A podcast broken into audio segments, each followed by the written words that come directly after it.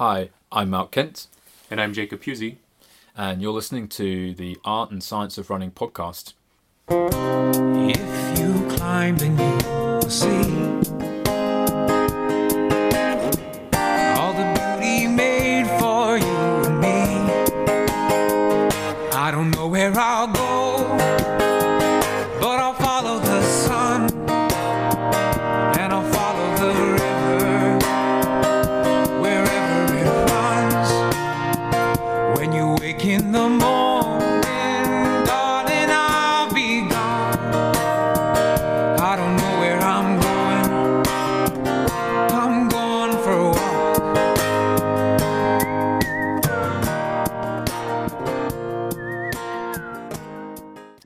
This episode of the Art and Science of Running podcast is sponsored by Elo Endurance. Elo Endurance is an online nutrition company dedicated to supporting the hydration and fueling needs of endurance athletes. They're based in Canada and deliver product fast, right to your door, saving you the hassle of going out to different stores to get the products that you need to support your active lifestyle. Elo Endurance carries First Endurance, GU, Endurance Tap, Clif, Picky Bars, and they're one of the only retailers in Canada right now selling Generation UCAN and you can get a 25% discount just for listening to this podcast. Please visit eloendurance.ca. That's I L O endurance.ca and use promo code ASR25 to claim your discount. Welcome back to the Art and Science of Running podcast. We're here with uh, a guest who's been requested by a number of people, in part because we have close blood connections to him, and in part because he has a lot to share and um, had a lot of life experience and, and education. And um, so we're here with uh, with Tommy Rivers Puzey, my my brother, and we're excited to to chat with him. Tommy is a, a doctor of physical therapy and a licensed massage therapist. He when he is working on people, he he works on some of the the top endurance athletes in the in the world.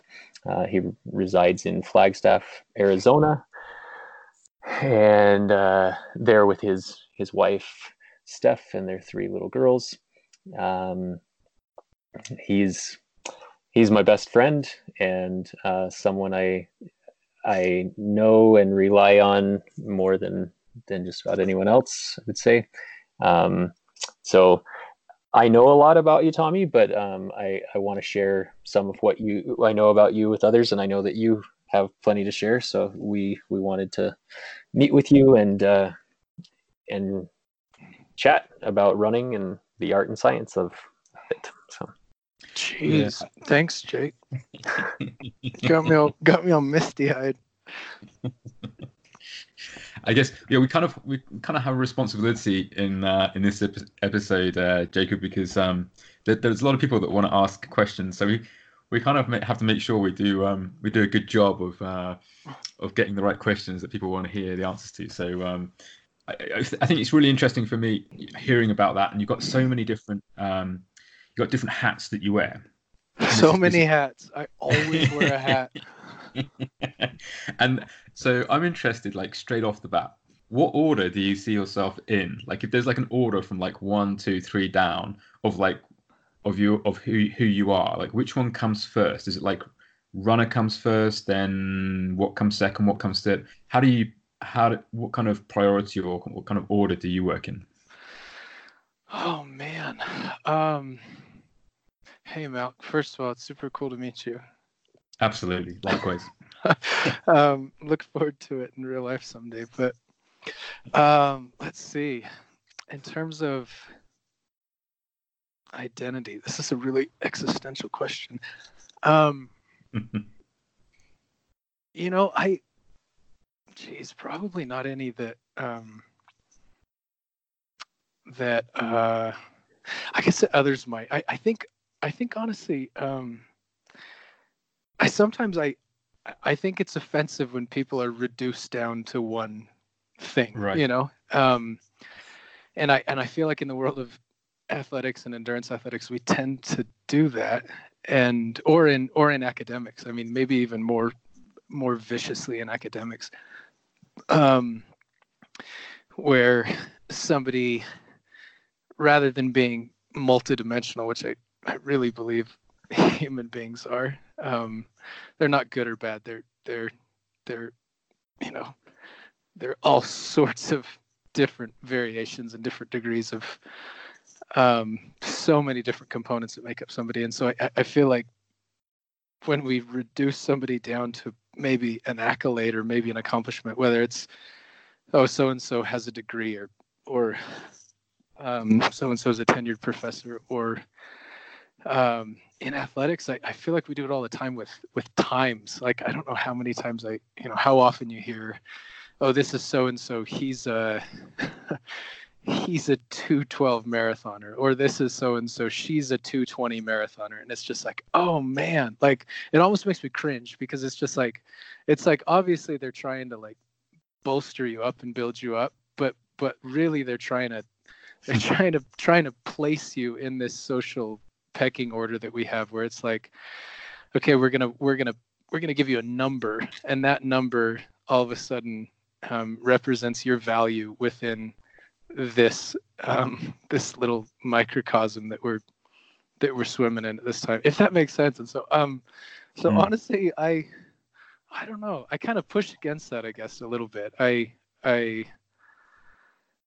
obviously more than anything i i feel like i'm a, a dad and then after that i'm or i guess at the same time i'm um i'm a husband but i um, yeah, I feel like I'm just still trying to figure that out. I, I think that sometimes we can rest rest on these merits and um, and it becomes detrimental because then there's no longer there's no longer any action there's no longer any movement and rather mm. than it being um, it's even worse than like not having progression it's like we actually start to digress like i, I feel like life is like we're we're on we're on a conveyor belt or we're on a treadmill and, and we have to constantly be moving just to stay in one place mm-hmm. and uh and so um when we start to rest on on those merits we we start to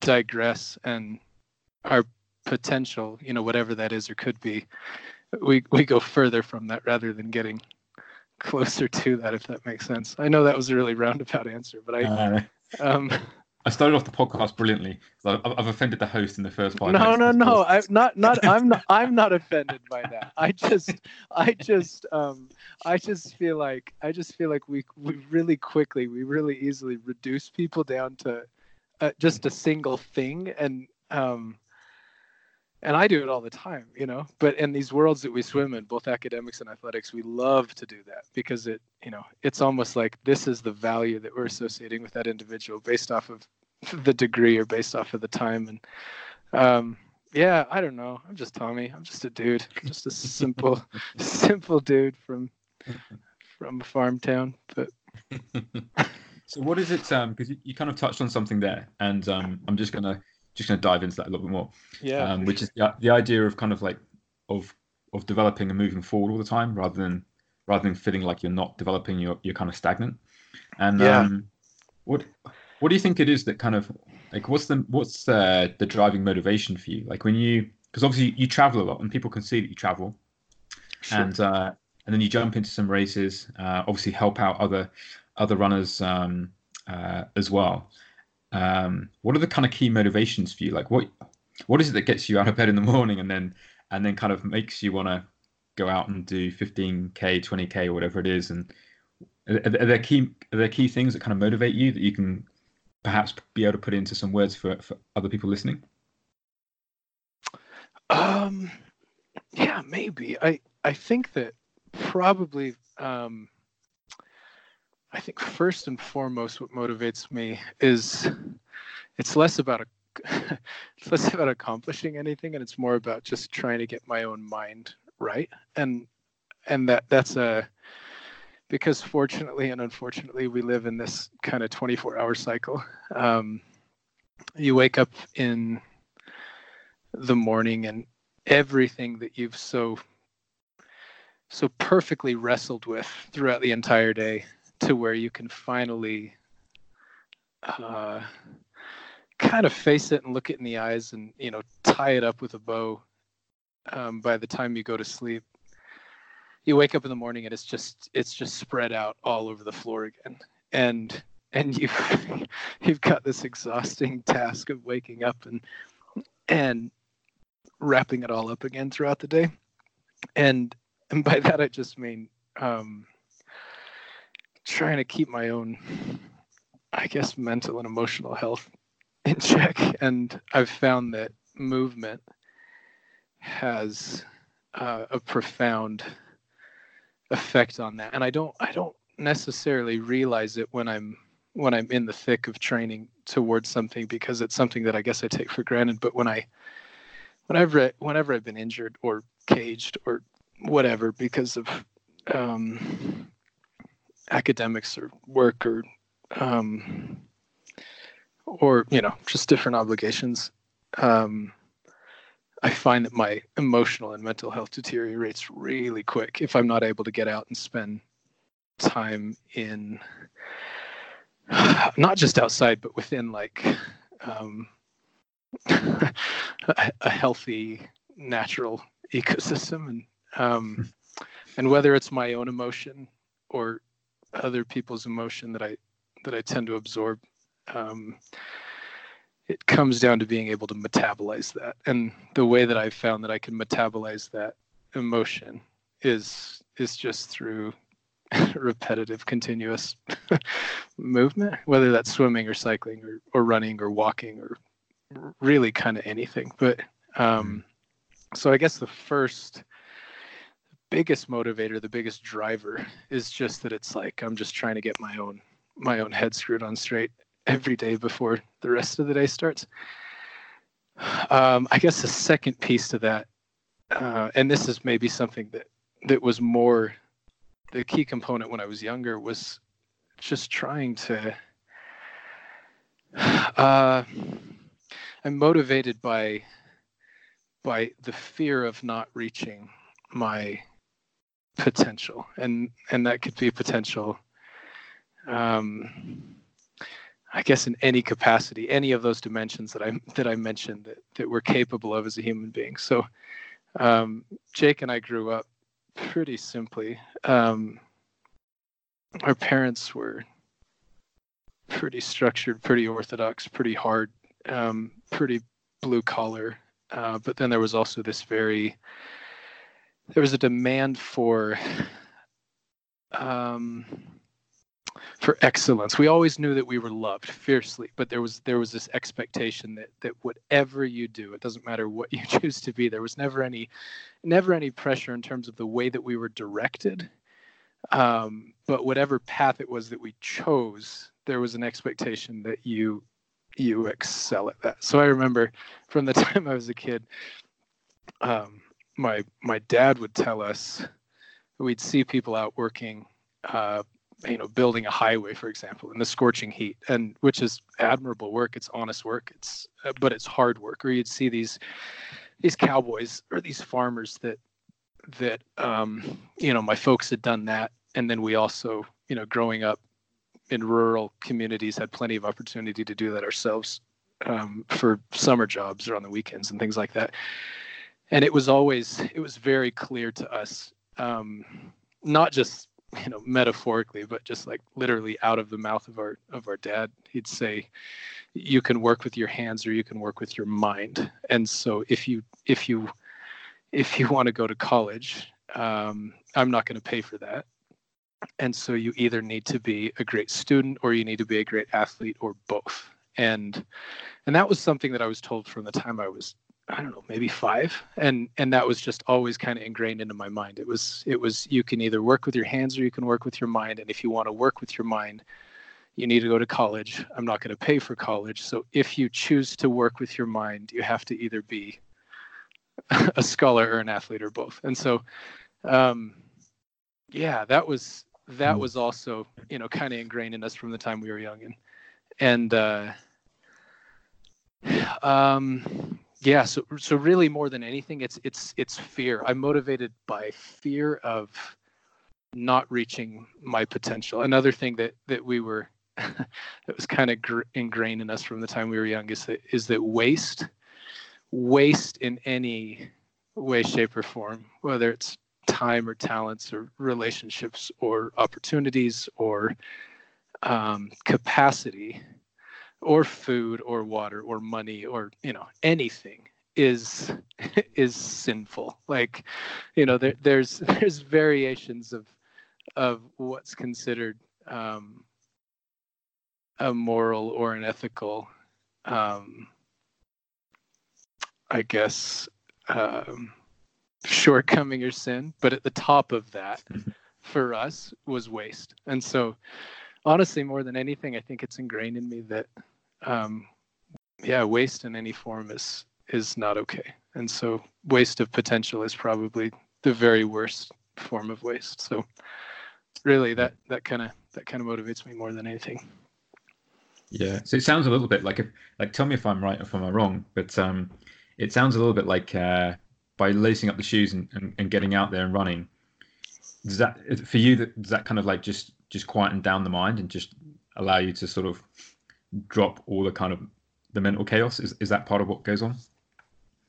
yeah yeah maybe that or maybe even um you know there are there there are few people um whose presence i um enjoy and those few people are you know the people in my family um and some close friends but but there are a few people whose presence i enjoy more than just the voices in my own head. And uh and but those voices it's conditional. It's almost as though i i we only get along when when those voices are quieted down enough or in submission enough um when either i'm running or i've or i've been able to go out and spend a long period of time to be able to just kind of just kind of exhaust them just quiet them down. And then and then you get along with them real good. It, it's kind of like having a dog like having a dog you know that um it's super anxious to see you and it, it loves you so much and wants to be with you but it's really just kind of exhausting when it meets you at the door and um, wants to tackle you to the ground and lick your face. It, it's kind of like that. It's like it's it's a lot easier to get along with if it's if you're sitting on a couch and it just has your head on its uh, it, its head on your lap you know? I, I like the fact you used the dog analogy there, and it, my brain went my, brain went to parrot for a second. I thought that would be really bad if the analogy was a parrot. oh Yeah. jeez i yeah no i yeah um, for people listening, and also this is kind of selfishly for my own benefit as well. Um, having grown up in a place that is, is not North America, um, but having spent some time traveling around Oregon in the past, um, you mentioned about your childhood, and Yeah. Of course, the obvious question that um, that a lot of people ask us to ask you: um, Where did it kind of kick off for you? Was there? How, how did you even get into enjoying running and um, and and and doing it on a on a on a reoccurring regular basis? What what, what was the story behind that? Oh man. Um let's see. I think I think uh this is hard. This is a long time ago. Um you know, I I think that the way I've talked about that before is is is typically most people are um they learn to run when they're kids and then they're told not to run and eventually they obey whether it's at church or school or um, the pool or whatever. And then you know you go through a few years or the rest of your life being sedentary but then there's these efforts that society or friends or you know your own um, ambition uh, to get back into it at some point once you realize the negative effects that have come about from from choosing to not be active. And um, i feel like we we never we never stopped. So you know we learned to run as a kid as kids and we were just man we were mischievous. We got into a lot of trouble. And um, there were six of us and so there wasn't a ton of money to uh, spend on a lot of things that would otherwise occupy our time and so our our recreation as kids was just was just being outside and when when your transportation is on foot and you live in the the arid um, southwest. We we grew up in New Mexico, right on the border of uh, West Texas. So uh, it's pretty it's pretty barren. It's pretty arid out there, and uh, you know if you want to see a lot, you got to cover a lot of ground. And man, we we would just terrorize these neighborhoods, and um, whether it was outrunning outrunning cops or um, and w- when I say that, I mean like it's like five year olds. Like I, I was, I no, but for real, I was, um, I was five and Jake was was seven, and uh, we would we would catch these snakes um, because there were you know in the desert there's not a lot other than snakes and so we'd we'd catch these snakes and and then we'd have to figure out a way to feed them and we found that the easiest way to find the food for the snakes was was to catch frogs but the frogs lived in the water meters of people's homes and so we would sneak into people's yards and we'd open the water meters and then we'd we'd catch the frogs um It was about the only place where there was any moisture. yeah exactly. Yep. So they'd be down there because it was yeah, cold and dark and wet and then yeah and then the police would get called on us inevitably. And you know we always assumed that the police were after us because they wanted the frogs.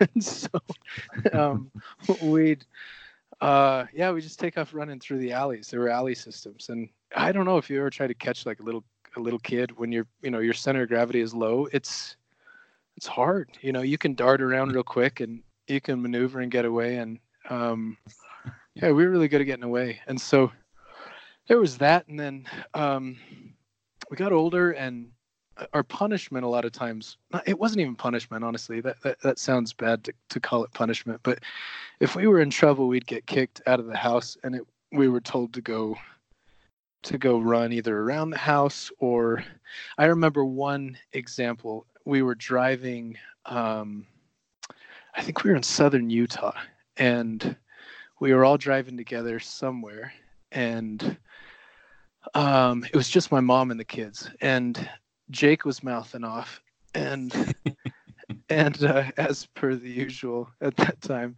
um, he was mouthing off to my mom and so my mom kicked him out of the car. And was it where was this jake? Southern utah? This one instance No, that was it was on the way home from a basketball tournament in in Portland, in Oregon. So this was after we had moved to Oregon. I think. Oh, we were we were in Oregon when it happened.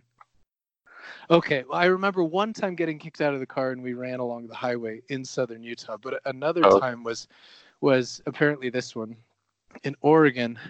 Jake was mouthing off, got kicked out of the car, and was running along the road. And probably what my mom said was, um, "I'll see you in a couple of miles." And so she would drive down the road and then just wait till we got there, and then hopefully we'd, you know, we'd gotten whatever that um, that angst was out of her system, and then and then things were okay. So, um, yeah, so Jake gets kicked out of the car, and we're driving along, and um, he's going to meet us a few miles down the road.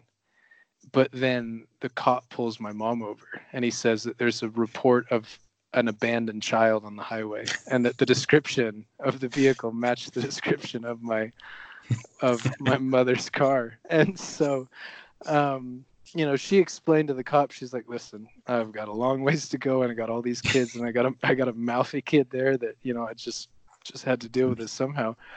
And I think the cop took mom's side, and No, he totally did. um, He was yeah, like, so- I would have done the same thing. I was like, what? yeah. So you show up, and he's instead of it being like, um, you know, your mother shouldn't have done this. It was, listen here, you smartass, and and uh, it was. yeah, I remember that. Anyway, so running was was a was an important part of her upbringing, but then, um, Maybe we shouldn't have had you on the show. Like, if tell all my, all my stories from my childhood. no, you you said it in the intro. I know everything, dude. Um, but anyway, so that that happened, and uh,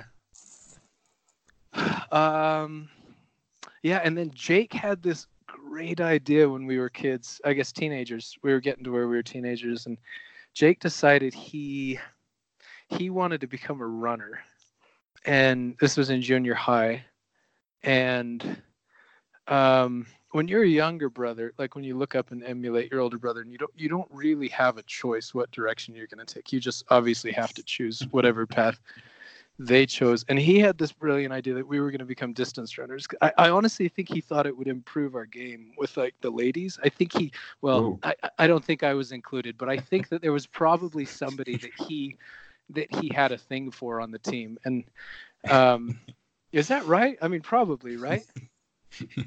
kind of i mean i i did start because it i wanted to get because of a girl but because the, yeah there were there was no uh, in junior high though in early. junior high so i wanted to get in shape for basketball but i it was also a co-ed sport and i wasn't good at soccer right. or football we weren't allowed yeah. to play football so it was yeah. kind of our only option yeah. well you were good at soccer but i didn't right no i was i, I was a i was a great soccer player i had a super bright future in soccer and then jake uh, because of a girl, um, chose to become a runner, and so I I rode that soccer train as long as I could, but then eventually, um, yeah, eventually it was like, okay, well Jake's running, so I want to be a runner. Um, and yeah, so started to do that, and every once in a while he'd let me come along, and I I was clueless. I, I mean, we were both clueless in terms of how to do that. Our, our dad had run a couple of marathons, um, and I watched him race. I think I watched him race somebody in a parking lot once, and it was one of these like you started yeah. mouthing up.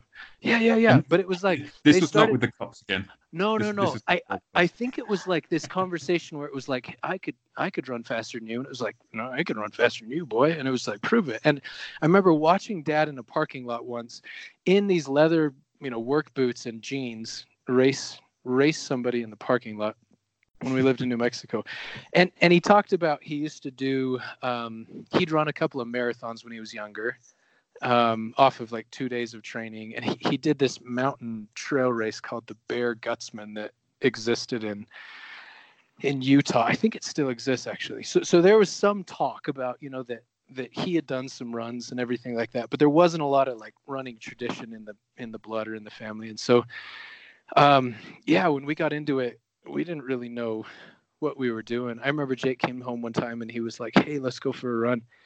Uh, I'm gonna go with my friends and you can come if you want." And I was like, "Oh, sweet." And so I ran upstairs and put on, I guess, the only shoes that I thought would work, and they were my soccer cleats. And I came downstairs and he was like, "You can't, you can't wear soccer cleats. We're gonna go on a run. You're gonna embarrass me in front of my friends." And I was like, "Well, what do you wear?"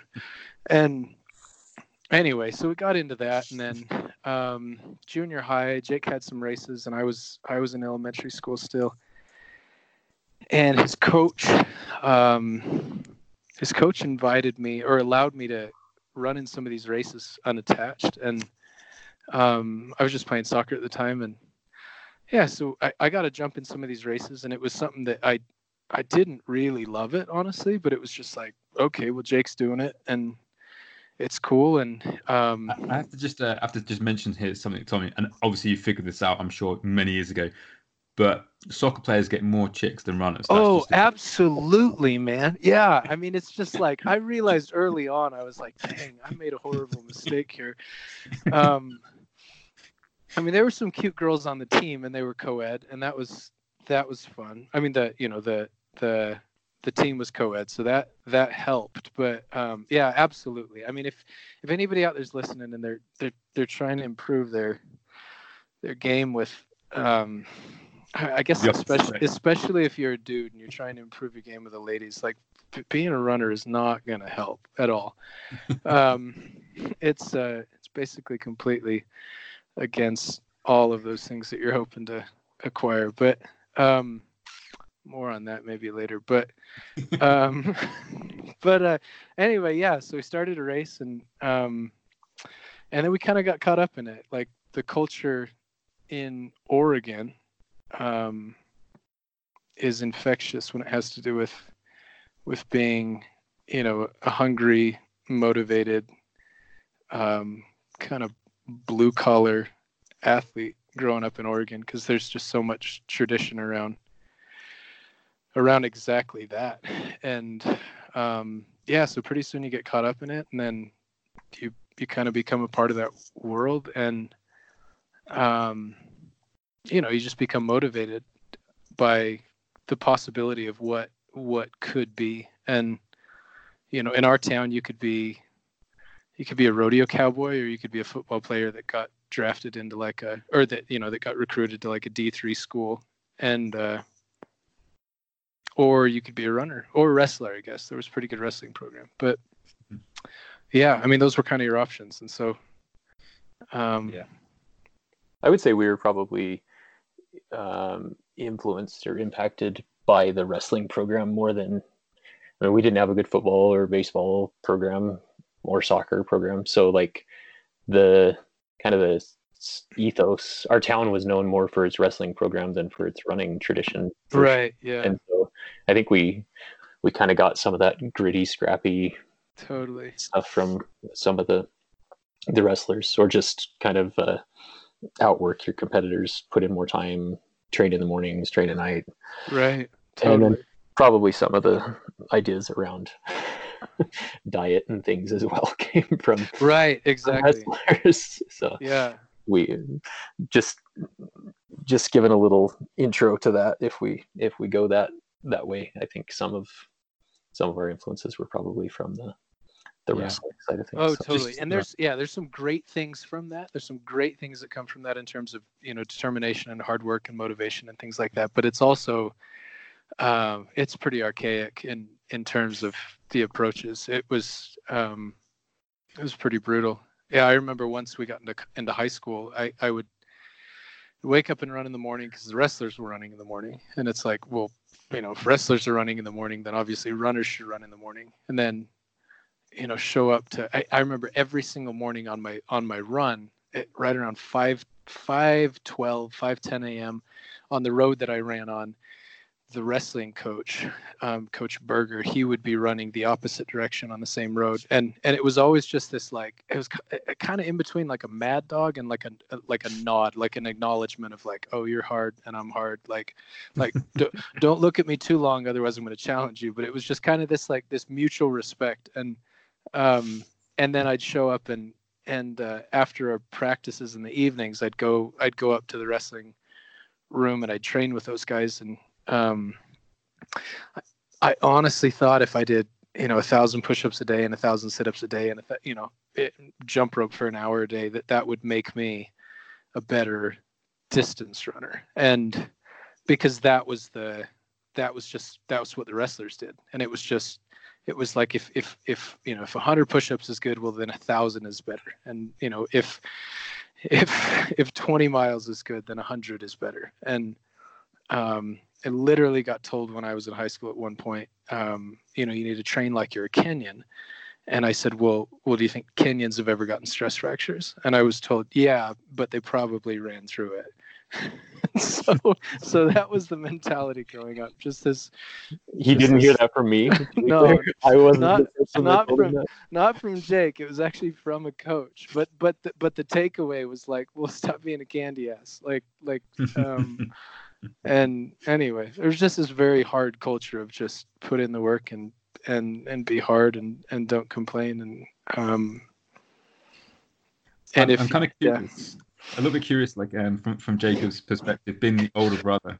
Um, I'm ima- I'm imagining like the worst, like the most uncool thing is is going somewhere and, and your younger brother wants to tag along. Like um, oh yeah, totally. And I, I'm I'm imagining being the older brother. You know, you have kind of a pressure to make sure you're always better than your younger brother. is that true? Was that true when you were growing up? Um, yeah, I, I was a punk um, to him and to just about everyone. Like I, I'm surprised he still talks to me to this day. Like I wasn't a very nice big brother for a long time. No, but, you weren't that bad. No, no, no, no. You'd let me hang out. I mean, you'd let me come. I, I you told- you. You told made you told me I had, you told me I had to you told me I had to pay you, but I could but I could still come and hang out on the weekend with you and your friends. But yeah no um we've i mean we've shared a room since we were like little little kids um we're used to being around each other um and um it i thought it might be kind of weird Uh, so we're i'm two years older but three grades ahead um and so um, I was young, and Tommy was a little bit older for his grade. Um, just because of where our birthdays landed. So we actually were only in high school together for one year. My, what was my senior year, grade twelve, and his freshman year, grade nine. And so by that point, um, any of my friends that were my peers, like my my own age, um, a lot of them had already kind of chosen not to take running or school as seriously as I had, and so it was actually really nice um, that Tommy did come into the school and he was he was motivated as a runner as a student and and another kid in his class uh, by the name of Brian Hornick. And I'm going to do that thing that people do and I'm going to just drop that he ended up I think running 347 in the 1500 in college. So he was he was a talented runner. Uh, he went to Columbia. Um, those two came in and and it actually like it made me up my game but we also became really good friends. They had other friends. Um, it, i i kind of became closer to people in tommy's class than than a lot of the people that i had kind of grown up with um, just because uh, they were more committed to what we were doing. And so yeah we just it, it wasn't that part wasn't that weird. Once once we got into high school kind of when i was in high school and he was in middle school that was weird because um, i was you know trying to be cool and trying to show off to my older friends. But once i was the oldest or like in the top grade in the high school it was kind of like who cared? I, I, didn't care and i wasn't trying to impress anyone by that point.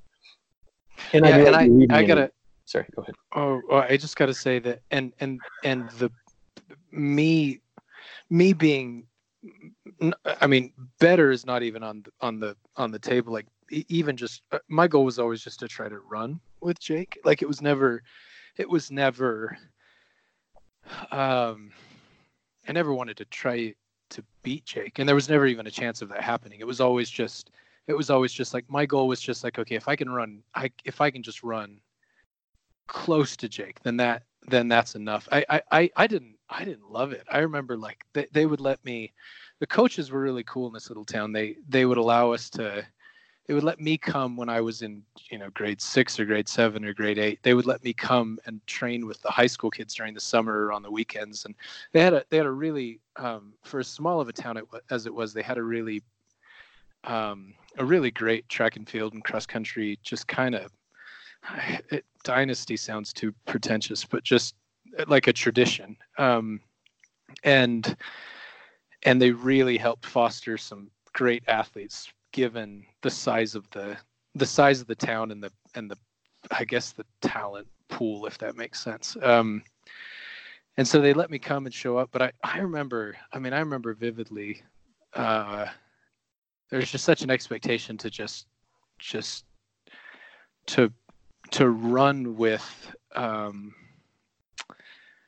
to run with whoever was the best in that program that man i'd make myself sick every day just trying to just trying to hang on. I remember running one day and it was like a i think it was six miles or something but um running along this road and it was hot. And i remember pushing and i was so uncomfortable that um there was a car that kind of buzzed me. It got a little bit too close and I remember thinking, you know, if I'd have been out, you know, four or five more inches to the left, like that that mirror would have would have clipped me, would have completely taken taken me down. And uh, I remember hoping I was like, man, if I if I could just get hit by a car, I could slow down and not have to run so hard, and then I'd have a way out. And I mean, not that there was ever any like pressure like that put on me from my parents or from my, you know, or from Jake or from from the coaches, but it was just this internal thing. It was just like, um, just this drive, just this need to be. Um, uh, it was like, well, if if you can possibly run that hard, then you have an obligation to yourself to run that hard. And the only way that you're going to get out of this, in this case, was like, well, as if you get hit by a car. And so it was like, honestly hoping for that because then I would have a legitimate, honest reason as to why I had I had slowed down on that on that workout, and um, we just did never like that culture, that tradition was that we never take it easy. Like it was just it was just we hammered every single day. That was yeah. uh, it took a long time for me to unlearn. oh yeah, so long. and I mean, there's there's just there's this odd. It's just this odd combination of just like you got farmers and cowboys, and these guys are, these guys are these guys really are the toughest human beings I've ever met. Just um, just so so tough, and um, you know, you want to get the respect of really of like the of the men that are respected in the community. And the men that are respected in the community they've you know they've got these hands that are just giant and they just um they just work hard every single day and, and nobody would dare complain about it because it's it, it's not like work is a, seen as a burden. It's seen as an opportunity and it's like everybody is grateful for the chance that they have a job to where they can go and provide for their family. And so it was it was um we'd go on these bike rides in the mountains and on the weekends. We'd take off and on these old 10 speeds that we bought for i mean just cheap that were you know we'd parse oh yeah we'd piece together these like shifters down on like the down tube and like we'd we'd piece mm-hmm. together these like you know spandex that we'd get at goodwill and these mi- mismatching kits and helmets and shoes that we could find on clearance and like ride up into the mountains and and you know we didn't have cycling jackets or even windbreakers but like we'd ride into these these little mountain towns and these are like 60 miles away from our home so we'd have to turn around and ride back and we weren't even cyclists. It was just like let's go for a bike ride. So we dropped down into these little communities and um, i remember once we got stuck in this uh, this rainstorm in like july that was like freezing rain and um, went down into this little cafe and filled our water bottles up with hot chocolate and then stuffed the water bottles in our shirts to stay warm as we like rode back up over the pass. And you know there's these cowboys that are out working and they're like they're like hey boys where'd you where'd you come from and um you know you kind of want to be validated by them so you'd be like oh you know we live in this town it's 60 miles away and they instead of them validating us it was the complete opposite they'd be like they'd be like you telling me you rode your bike 60 miles out here? Um, sounds like you got too much energy, boy. Why don't you do something productive and and come here and help me build this damn fence? You know, I mean, it was just like, just the notion of going out and and and voluntarily wasting that amount of energy on something that was so selfish and non-productive as riding a bike was just like it just just, just kind of blew the mind of these hardworking, you know, blue collar farmers and cowboys. And so um yeah it was it's just a weird just a really weird kind of kind of culture to grow up in. But i'm gonna i'm gonna ask you a little bit like um uh, change gears a, a, a, tiny bit and uh because i'm kind of intrigued because it, obviously at some point later on you've you've um you've gone down this educational path and um and ended up becoming becoming a dpt and and and, and what have you and um did you like if we if we fast forward on a little bit to kind of end of high school, like did you sure. have like did you have, like a master plan in your life? Like I want to be a runner, so I want to do this, this, and this to to help me be a runner, or was it more of a kind of um yeah was there was there a kind of like a vision in your head of where you wanted to go in life or, or was it more kind of uh, decisions as it came oh no i mean it was it was totally mapped out in my head um, it didn't go how i had hoped. I um, in grade nine, I was going to run 821 in the 3,000 meters, and I, I was going to break a, a long-standing state record held by a guy named Tracy Garrison that ran for Klamath Union, who had run 822 um, for the 3,000, which which as a 15-year-old, that's that's pretty quick. And then by grade 10, I was going to set that even lower, and then by grade 11, I was going to break Steve Prefontaine state record for the 3,000 meters, which I believe was 80. 80 yeah, no, 80. It was 805 because. Um, oh, Logsdon ran like. Because Eric Logsdon ran 810. Yeah. Um, and Dobson ran. Yeah. Um, and then I was going to run in the Olympics in 2000, in the year 2000 which I would have been a high school junior.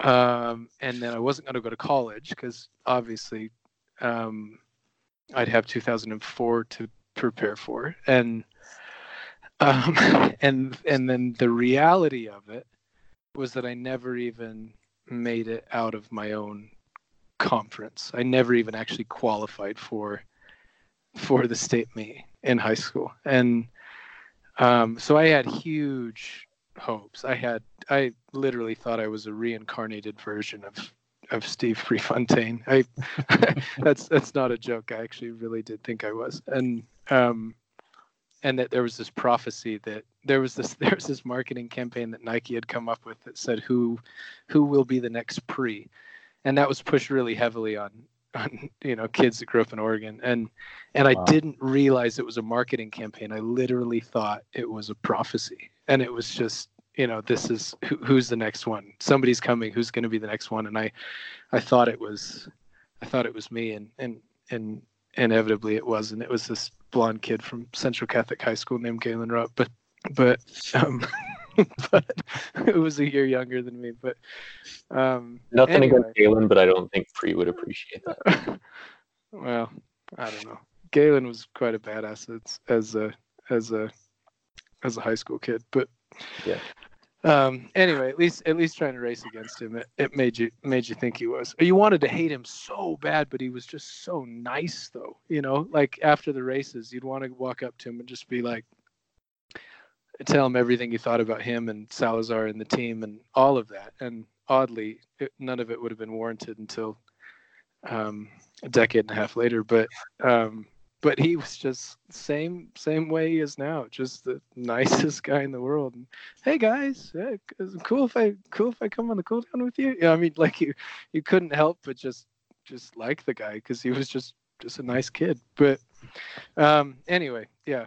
Um, yeah, so I had it all very well planned out, and then um, I had some seasons where where I was really fit, and and fitness came together really well, and um, I got to go run with Jake a few times when he he was in college by now, and um, during the winters I would have these really big breakthroughs where I I would run um, probably way faster than I should have, and it it kind of gave me just kind of a glimpse at what my potential might be. And we would do this 5K um, time trial kind of course around our town, and and I kind of made that thing my my baby, and um, I would focus as much on that you know practice interval as I would for an actual race, and um, ended up running running really fast for a high school kid, and then I it just it never worked out where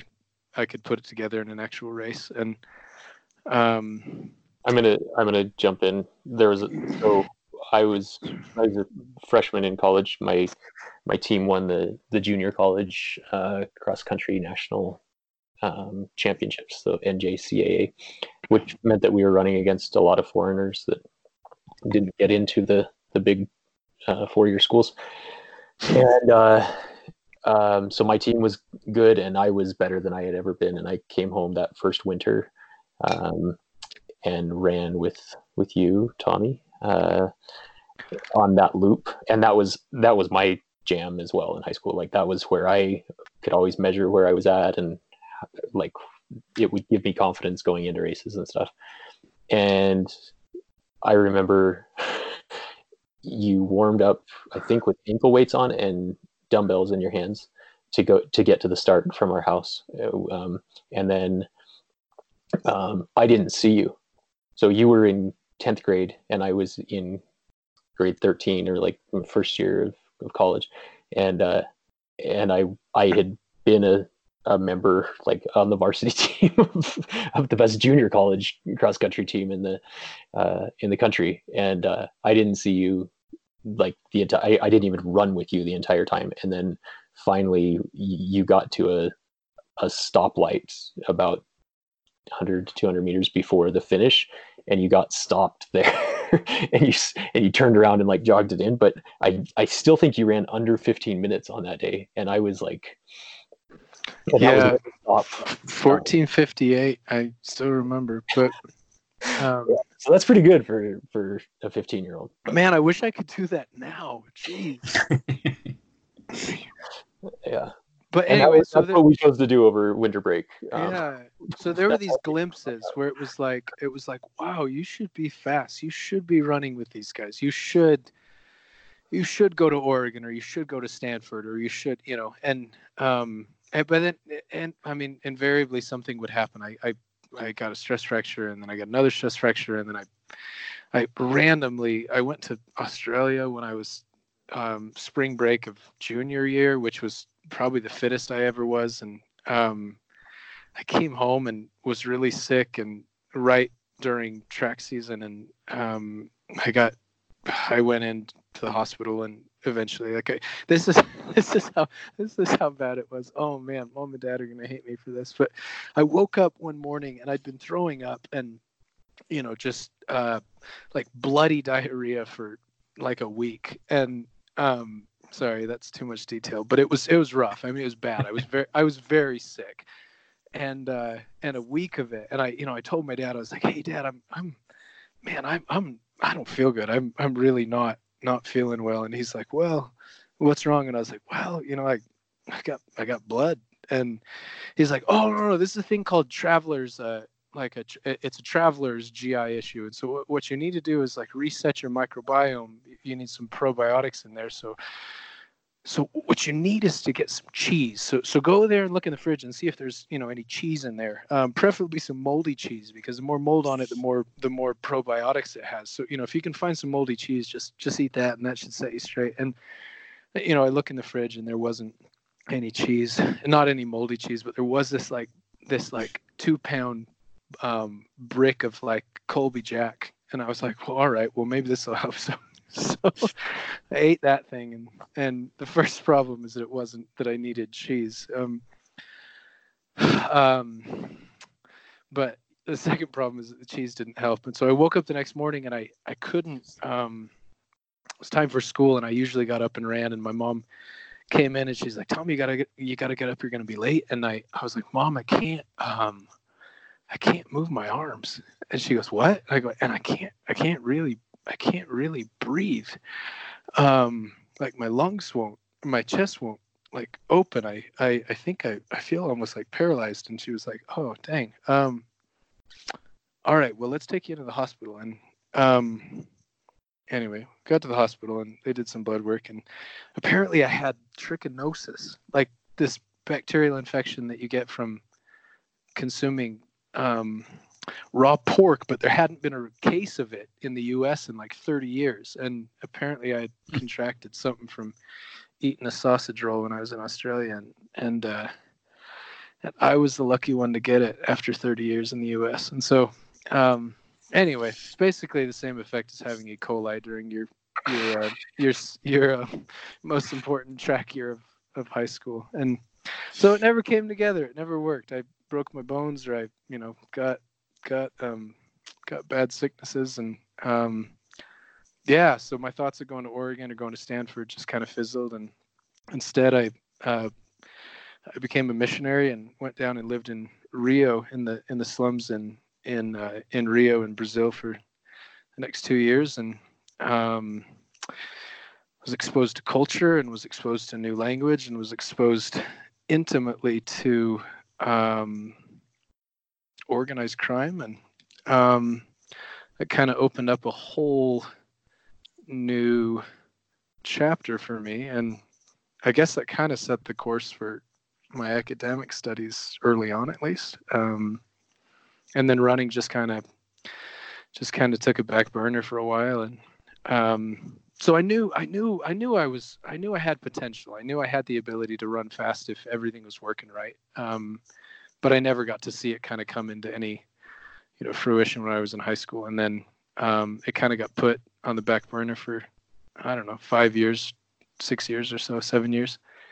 And then it wasn't until after college that um, that I could start making money running that I realized like, oh man, maybe I want to take this serious. And um, yeah, so that's kind of how it jumped ahead for me. And Jake and I ended up running together in college on the same team, and and that was great. I mean, we we uh, we hadn't been together for for a really long time. Jake had been a missionary in, in Panama, and and just with the way the timing worked out, he was going to come home about a month after I was about to leave to Brazil. And so there was a four year interval where we actually just just missed each other, didn't see each other, and so we ended up in Hawaii, and we got to run together on the same cross country team, and um, yeah, I was still trying to chase girls and surf more than run, but um, so yeah, I mean, I, I I never even had a chance to even come close to running with Jake until really after college, if that makes sense. Um, I think the first time I ever actually beat him was, oh geez, like probably four years after college. Um, but up until then, the goal was always just to just to try to hang with him, you know. Mm. And then your um, sorry, yeah, your choice, the, the choice of uh, of study uh, um, at college was that was there anything sort of specific behind behind that choice? Was it um, no, that was Jake's fault too. No, really. I uh I hadn't been in um man.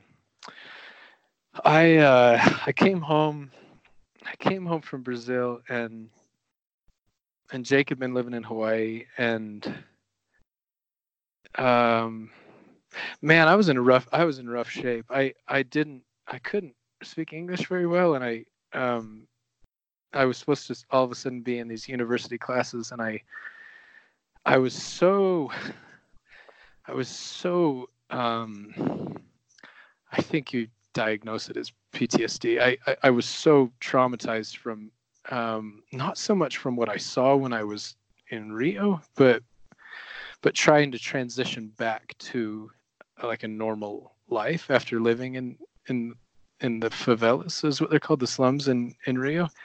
And uh, I'm trying to wrap my head around good and bad and um, moral and ethical and otherwise. And um, and Jake got it. I mean, Jake was I, I I became I went from being very extroverted to incredibly introverted during that time because it was I, I didn't I couldn't uh, I couldn't connect with people very well because I felt so so much like an outsider. And I um, and Jake was that soft place to land after coming back. And um i really was dysfunctional. I mean it was it was a it was an unhealthy um time in my life where i um i really it really was a lot of culture shock but but i didn't have to explain i didn't have to explain it to jake. Like jake got it. Like jake had seen enough of that during his time in latin america. And and trying to understand the complexities of organized crime and and violence, brutal, brutal violence, and living literally like in a war zone that isn't necessarily classified as one, and um, and not having to explain to him that um, you know what it's like to to see somebody get the back of their head blown off, you know, with with a point blank shot from a gun or not having to explain to him what it was like to see you know to step over a body that you know had been um dismembered by the cartel the night before. I mean things like that where it was just he got it and i didn't have to try to have to try to explain any of that to him. And i and and and it, it was the complete opposite actually. I i got to school and and like he always had been um he always he always looked out for me. He always had my back. And i i because i was coming in basically walking on the team as a freshman and he'd been there for a few years um i didn't have a scholarship and i didn't have i didn't have any money and i didn't have um i couldn't hardly even speak english let alone write it. And so trying to trying to jump into university life was was a struggle but um, we would go on these runs in the mornings and run up through the mountains in in Hawaii and um, just spend time out there. I think that was honestly the first time that I actually had an opportunity to spend time in mountain trails, and it was with Jake. And we'd go up and we'd forage fruit that we'd find up in the in the trails up in the mountains, and um, and he really did set everything up for me. He'd I'd eat at his house. You know, he'd he'd make me dinner. I'd come over. He'd cook. Um, The You agreement- the fish. Yeah. the the agreement was if if I could go out and spear the fish and have protein, that he would provide everything else. So I'd go get the fish and I'd come back and and I'd make the rice. and Jake would make the rice and we'd eat fish and rice and fruit and um and uh and nobody knows this and Jake's gonna hate that I said this, but um I nobody knows this. Um but he I didn't have money for tuition. I didn't have money for living expenses. And I was working and I didn't have a scholarship and I didn't have an academic scholarship yet. And um and so Jake, as the older brother, um he's like, Hey, let's go to the bank. I need to open up a new bank account. And I didn't really know what that meant, but I was like, Sweet, yeah, we'll we'll cruise to the bank. And we get to the bank and he puts it in my name. And i i thought this was probably for like you know this is like an offshore account but it's your little brother's account. And he was trying to hide money in my name. But um Yeah, but but we get there and um he a opened an account in my name and deposited uh as much money as i needed to pay for school and for my living expenses. And um i was like wait what? And he said well i have an academic scholarship and i have a and, and i have an athletic scholarship and you don't have either but you deserve at least one. And so i'm just gonna i'm just gonna pay for this until you get this sorted. And man i mean like it's your older brother pays for your first year of college and with no with no expectation that you reciprocate and i still haven't i mean um you do every day. anyway um but yeah so that yeah i mean that just I, I this is i don't mean this to turn into this but that just that just shows um for those of you that don't know jake that's that's the kind of that's the kind of human being that he is you know? So anyway jake jake paid for my first year of school and um and university is not cheap and um anyway yeah. So that was that was a hard hard year coming back from rio and um trying to get my feet back on the ground. And and jake was jake was in these anthropology classes and so um anthropology class felt like um sunday dinner every day at our home from the time i was a kid. So it was like sweet there's a topic that you know dad i.e the professor is going to throw out and you have to defend it and talk about it. It's like this feels super this feels super comfortable. And i guess the longing for home after coming home from from rio for a couple of years it just felt it it just felt like home being in the anthropology department and that's what jake was studying so just like getting into running in the first place um, anthropology became something that i that i originally pursued just because jake was there and it just made sense and um, just meant I got to hang out with him. But so that's kind of how it started, and um, yeah, I just saw it through to the end. And a couple years later, I was an anthropologist. But um, he also had had wanted to be an exercise scientist or exercise physiologist, and so he dabbled in that, and I liked that as well. So I would dabble in those classes with him too, and then eventually decided I would double major and um, so i actually studied both of those, but it was it was largely because he he had um, had an interest in that in the first place. So We basically Yeah. tried to figure out how we could both be in the same class. no, really, yeah, it was like you're a senior and I'm a freshman. How do we get to be in the same class?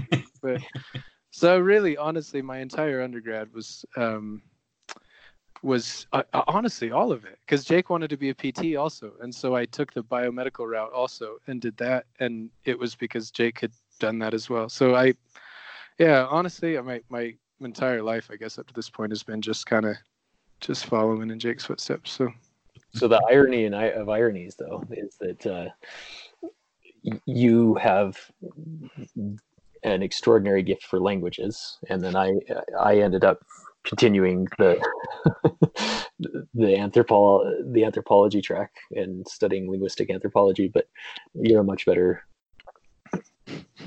language speaker than I. no, Uh, but that's your fault too.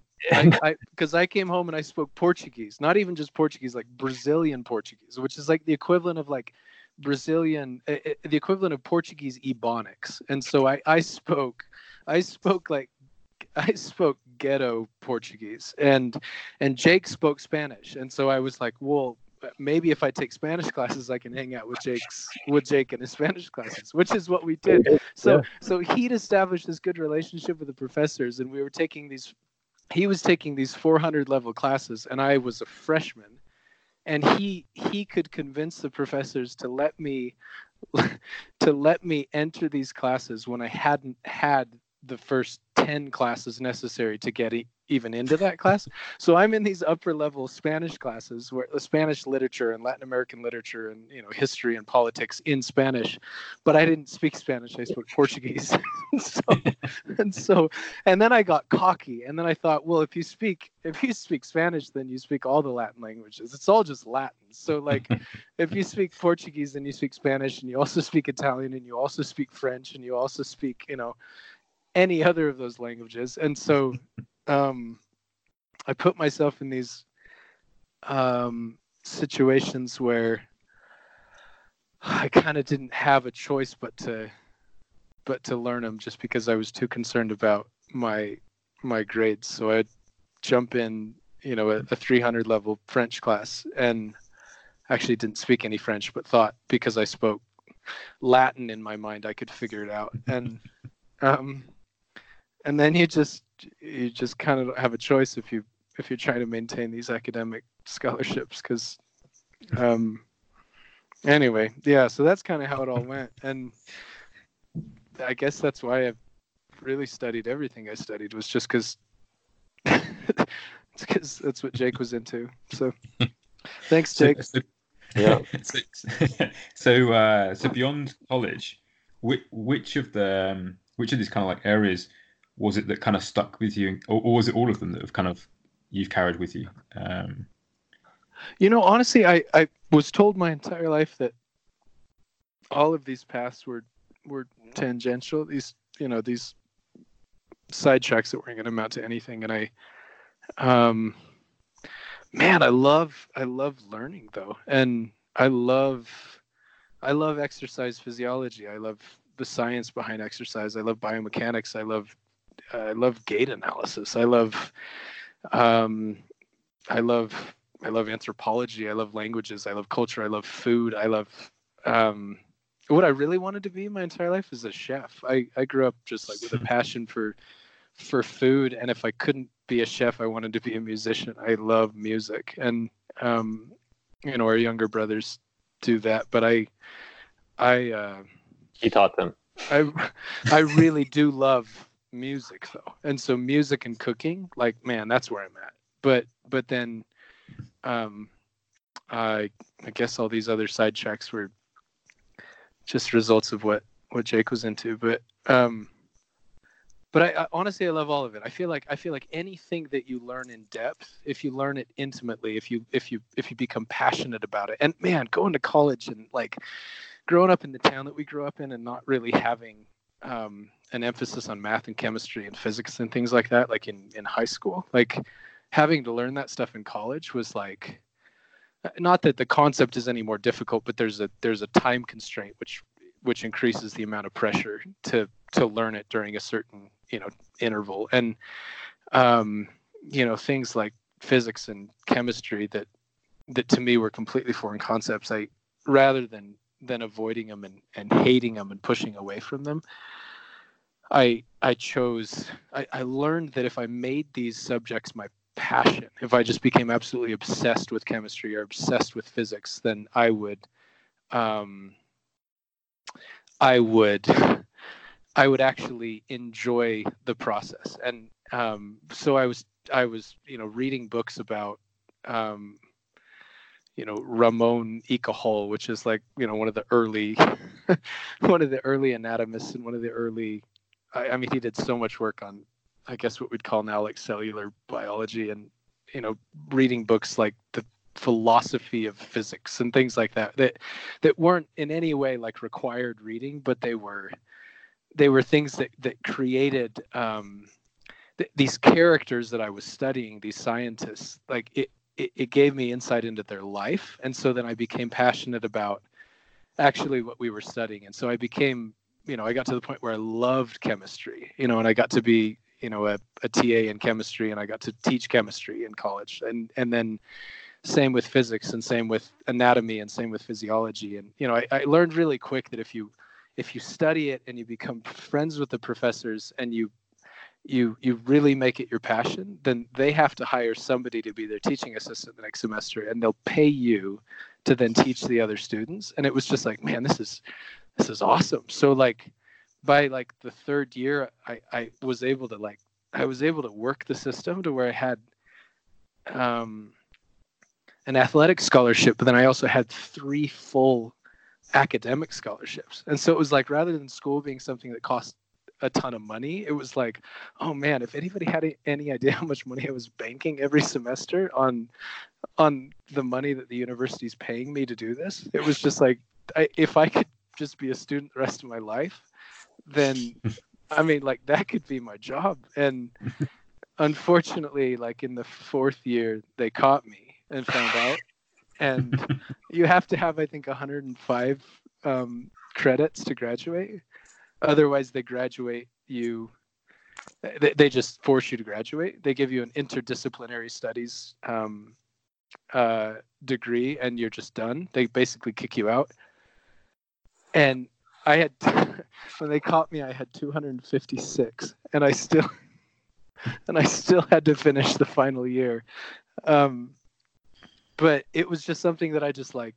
I honestly just loved it. I I would sneak around and um, I don't mean sneak around like in like an infidelity way, but I would sneak around and audit classes and wouldn't tell Steph once I got married because there was already there were already too many classes that I was taking that I would I, I wouldn't want her to find out that I was actually auditing, you know, additional classes as well. And it I mean, I don't know. I realize that like if you really dive into it and you really make it your passion, then it's not something that you have to dread there's actually um like it's exciting it's like it's uh it's intoxicating really and um i guess i found the same thing with endurance athletics. Like if if pain and discomfort is something that you're trying to avoid it's like well, you're never going to reach your potential. But if it's like you can spin it and it can become it can become something that you know pain and embracing pain that becomes your greatest ally rather than something that you're trying to to avoid you know? You can you, you can weaponize it. You can use it as a weapon against your competitors and one of the things that's kind of you know i don't know you as well as other people for sure i've kind of been watching from a distance you know what you're up to and um and, i'm not where as, you are. I, i'm super not as douchey in real life i promise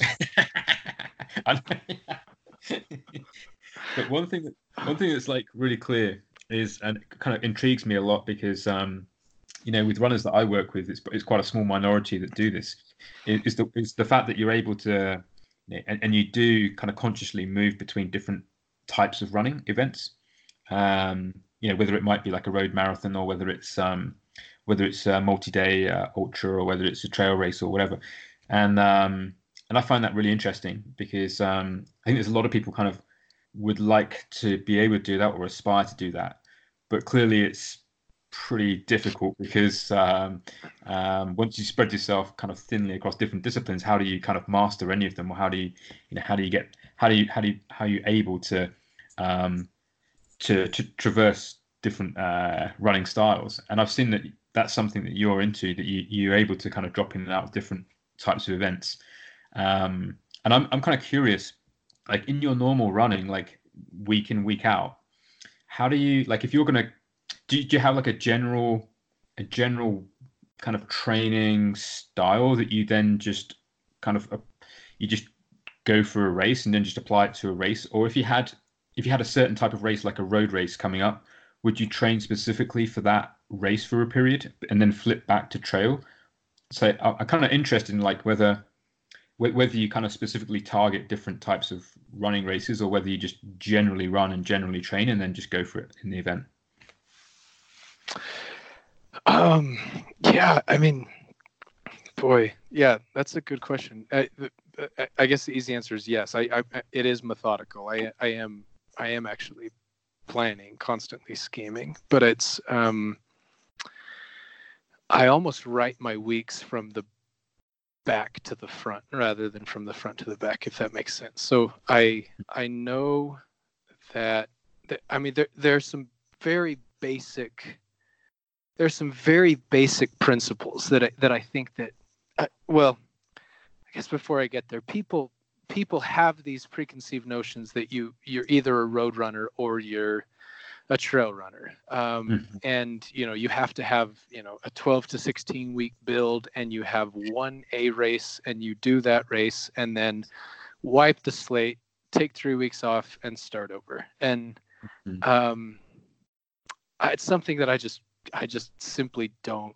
agree with. I and not not because I not for any other reason than because the, the science doesn't make sense to me. Um, the I, I don't think that our bodies require that. I think it's these these I think it's these um, it's these methodologies that we've fallen into because there has been success doing these things um, with some of the greatest athletes, and these are some what some of the greatest coaches happen to do. But I don't think that that necessarily is the way that it that it has to be based off of our our physiological and biological and anatomical laws. I I, I don't. And so so looking at that, breaking it down to um geez, I, I talk about this all the time, but I um the very first most simple basic rule that you learn in biomedical sciences is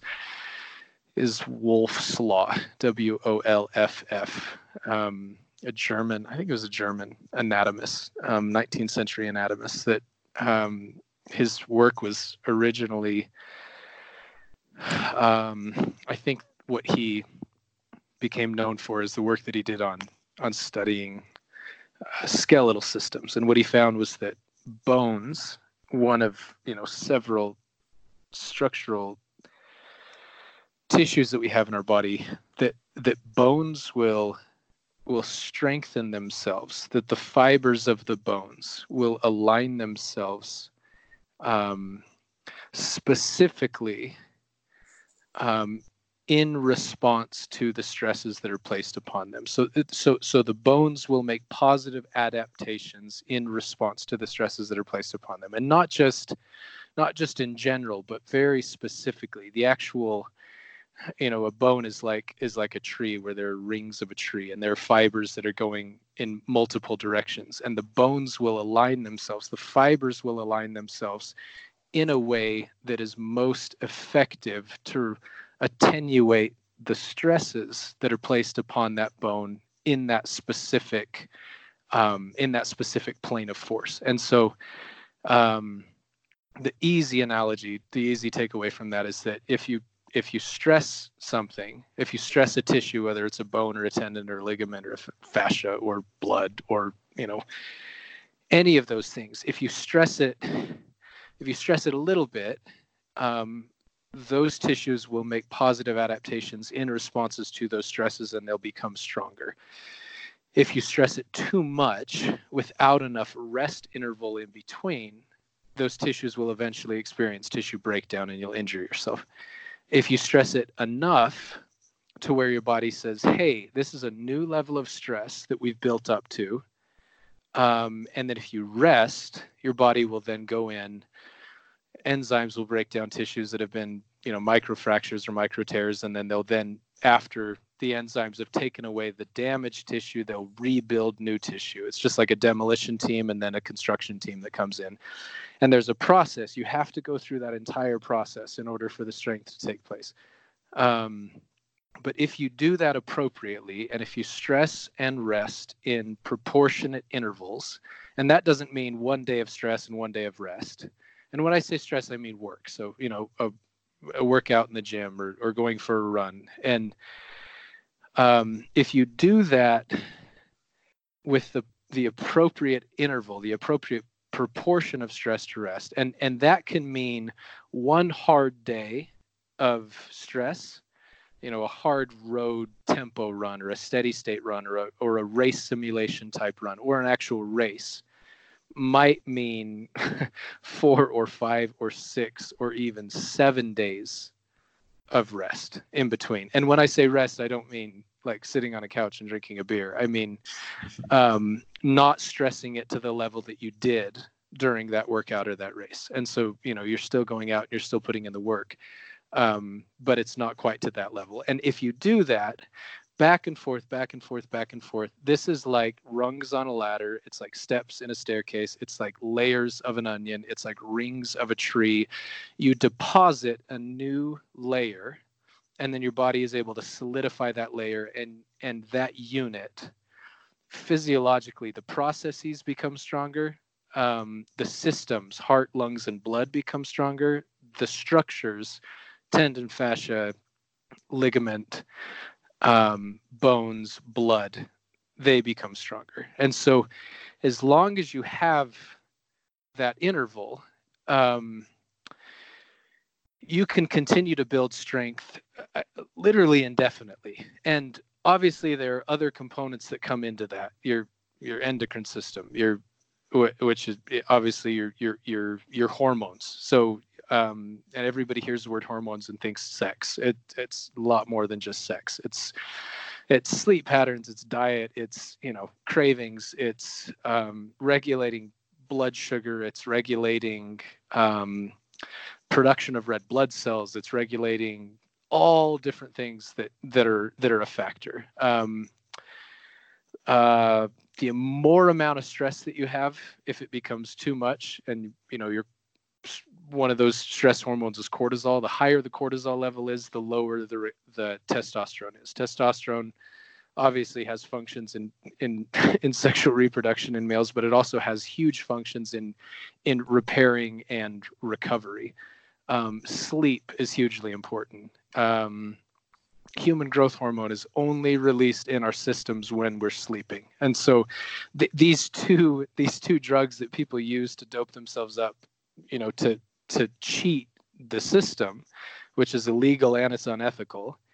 Um, people don't like to think about those things, um, but it's to their own detriment because there are ways that you can naturally make sure that you maintain those levels. Um, by honestly by by eating enough food by sleeping enough and by not overdoing it with life or work or training and and and keeping that balance um, a lot of what I've experienced in terms of being able to keep that emotional stress, or I'm sorry, that that cortisol levels, which is essentially just the stress hormone that's in our system, is to figure out ways to have training not be something that you dread, but be something that you actually enjoy. And so, um, I I try to figure out ways to have training be be a part of my everyday life. So I, I typically do five days a week. What my training typically consists of is is what I call. Um, do you guys have Del Taco in Canada? No.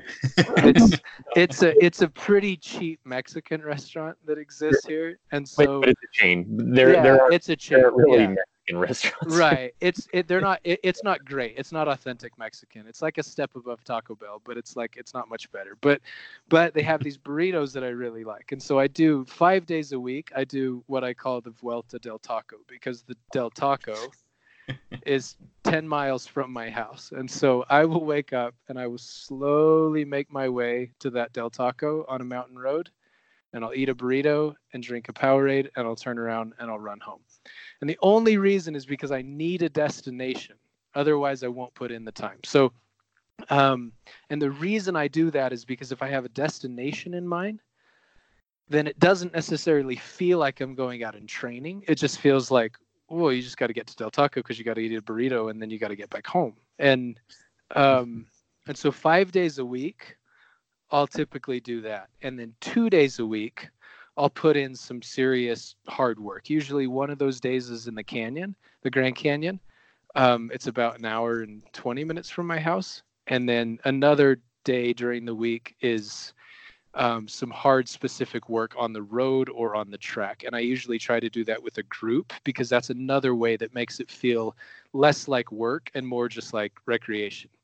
And so, um, what I've found is that if I maintain the durability that comes from running in the canyon once a week, and the canyon is it's 5,000 vertical feet down to the river over oh I don't know seven or eight miles, and then you can continue on to Phantom Ranch, which is another few miles, but then 5,000 vertical feet back up. And I find that if I do that once a week, um, that I can handle better the impact that comes on my legs if I'm racing hard on really any kind of course.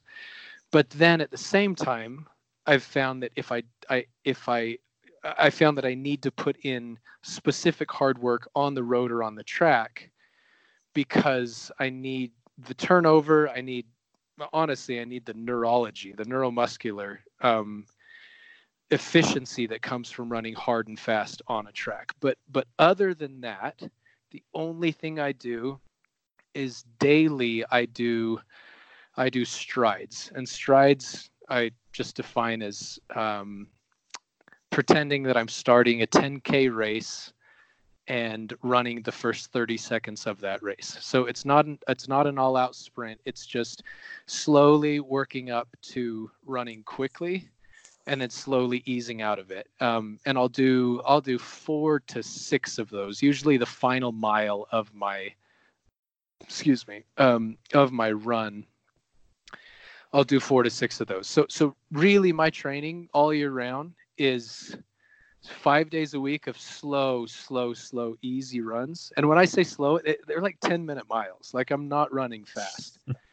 um, I mean, really though, but, but it's 20 miles a day. And so it's, it's, and if I'm too tired, eh, I just stop and walk. I literally just stop and walk until I feel like running again. And then, you know, eventually I get home, but I, but I cover the distance rather than thinking I have to run at a specific, a specific speed. And, um, what I've found is that from the research that I've done, um, if I do it that way, then there's not there's always going to be stress, but emotional stress is not one of the components that contributes to that total level of stress. Our bodies have a hard time differentiating different types of stresses, whether it's physical stress or, you know, work stress or family stress or, you know, all the other angst that comes from just being a human being. And so if if there's not emotional stress contributing to that total level of stress, that total pool of stress um, from my training, if it's not something that I dread, if it's not something that it's like, oh, I have to go out and push this pace at this zone and this heart rate today, um, then uh, then my total overall level of stress is lower, uh, which means my cortisol levels are lower, which means my testosterone stays higher, which means that my body recovers better and my mood is better and my you know all of these things that people are illegally doing to try to gain an advantage you can maintain those levels high just by simply changing as odd as it sounds changing your perspective mm. um, and your mindset on on what you're doing and so um, i really kind of learned that um, from from run commuting when I was in grad school. I would run to school and I would run back, and I I, I was running 24 miles a day, but I was never it never felt like I was training because it was just simply my mode of transportation to and from school, and um, and I'm a I'm a high volume kind of runner. I respond well to high volume, and it has to do with with the way that I'm built. Um, I wouldn't recommend this to everybody, but it but it if I if I don't run over 100 miles a week consistently, then I'm 180 pounds, and I can't run a fast marathon if I'm 180 pounds. It's just the physics doesn't, the equations don't don't line up. Um, the easiest way to determine fitness is is to take um, watts divided by kilograms. So the amount of energy that you can or the amount of force that you can generate over a given period of time divided by your weight. And um, um, that's that's like a one-dimensional version of that. That in reality, it's like a five-dimensional kind of equation. But but um, if I don't run enough miles, my body isn't a runner body. It's it's like a it's like a farm kid, and so I have to I have to run enough miles to keep my body uh, in in running body kind of physiology, and then and then additionally I have to put in work to um, to make that happen. And in terms of being able to juggle different races, I um, I think there's a misconception out there where people think, oh, you ran your marathon, wipe the slate and start over. But if you don't injure yourself during that marathon, and if you take a few days and you slowly get back into it, and and you don't have to go out and run 20 miles the next day. I, I typically I typically walk or I ride my bike or I swim for I don't know for 3 or 4 days after a marathon and then I slowly get back into running. But if you can not injure yourself, you're the fittest you've ever been 3 weeks after that marathon. Um, rather than on the day that you step on the starting line for that marathon. And so your body can actually absorb the fitness, the durability, the neuromuscular efficiency from that marathon just the same way that it can from any other training run. There's not this arbitrary rule that says or there, there's not this there's not this finite rule that says well but you've run a marathon so you have to start over.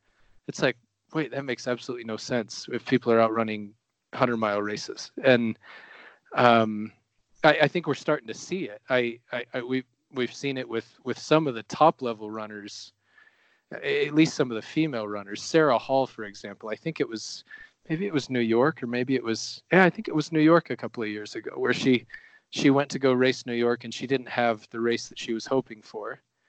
And she turned around less than a month later and she was the national champion at California International Marathon um, in the marathon. And I think she ran close to as fast as she'd ever run. Um, Galen Rupp, don't mean to bring him up again. Um, but Boston of 2018 when it rained. He ran the entire thing until what was it, mile 18 or mile 20 that he dropped out. Mm. And people yeah. said, "Oh, this guy's, you know, this guy's done." Uh, you know, clearly he wasn't fit. And then less than three weeks later, he went and ran 206 at Prague. You know, and so it's mm-hmm. like this idea that you can't maintain that fitness. I I, I just think it's it, it just doesn't make sense scientifically to me. And um, and I also don't think that you. Um, this is a long answer. I'm really sorry, but um, the the best resource that I've ever found in terms of how to how to make um, how to proportionately set up easy, moderate, and hard type training is is a book written by Matt Fitzgerald. Um, I think he wrote it in 2004 2014, maybe 2013, called 8020. Um, and he talks about how over and over and over, over you know decades of research and also anecdotal evidence, that the best proportion of training is 80% of your training should be at what he says uh, he, what he calls light intensity, which he defines as under your first ventilatory threshold, which basically means you're easily breathing, you you should be able to breathe through your nose or hold a conversation when you're running. Um, and your heart rate should be for for myself um, you know 77% of your max heart rate which for myself is right around 140 beats per minute. And at elevation at 7000 feet that's barely faster than a walk. And so it's like 80% of my of my of my mileage needs to be at that light intensity. And to me, it doesn't matter if that 80% is on the on the road or if it's on a mountain road or if it's in a canyon or if it's on a trail. Um, what's important is that the other 20% needs to be at moderate or high intensity. And so that's when, you know, I have these hard efforts in the canyon and I also have these uh, hard efforts on the road. And so if, if you were to take the math of just, just simply a hundred mile week 80 of those miles you're running really really easy. Um, and 20 of those miles you're running hard but 20 miles of hard running a week is really not that much if you're running 100 and people tend to overdo it. They they're not able to run high enough miles because the proportion of those miles are too are too high of intensity. And so they injure themselves they're chronically fatigued. They don't run their their slow runs slow enough to be able to run their hard runs fast enough and without that appropriate stress and rest um, proportion between the two um, you just get diminishing returns because you're not actually able to absorb the work that you've been putting in on those hard days. And so man it's so easy. It's so so what's well, not easy. It's so simple though mm-hmm. it's so so simple. And what makes it difficult is honestly the monotony of it. It's it's the it's it's the it's the fact that it's not sexy. 80 of those miles out of 100 are not sexy. They're they're very easy slow miles and people want stuff to be everybody wants everybody wants every day to be a high intensity interval training type workout. Everybody wants to be screaming like hell yeah we got this. And in reality it's like save that for the last six miles of the marathon you know? Um anyway i don't know if that was awesome. yeah yeah yeah. sense but yeah super super detailed yeah for sure. Um uh i know like in the interest of time i know that jacob has some questions um that he wants to uh, ask you specifically about uh about running and coaching so i'm going to turn it over to, to, to jacob for a bit thanks yeah. malk yeah um so i i do want to add some caveats that i think you would add that you you did add but um specifically that uh you know, like you said, part of the reason people can't do what you're suggesting and, you know, doing a marathon and then three weeks later doing another marathon. Uh, part of the reason that Galen and Sarah could and that you can is because of the total training volume. Uh, oh, absolutely. Yes, 100%. The so, easiest the easiest way to recover from a race is to be in shape for that race before you do that race.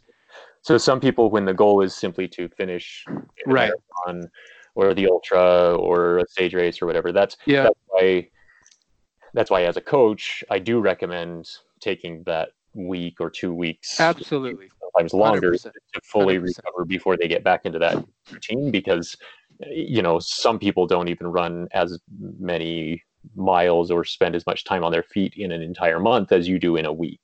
And so, right, totally. That, that's part of the challenge. Um, so let me jump in really fast. I had a buddy the other day. No, this was this was when I was in grad school, and he said, "I want to I want to qualify for the Olympic trials in the marathon. Um, how how should I do? Like, how do I go about doing that?" And I said, "Oh, it's super easy.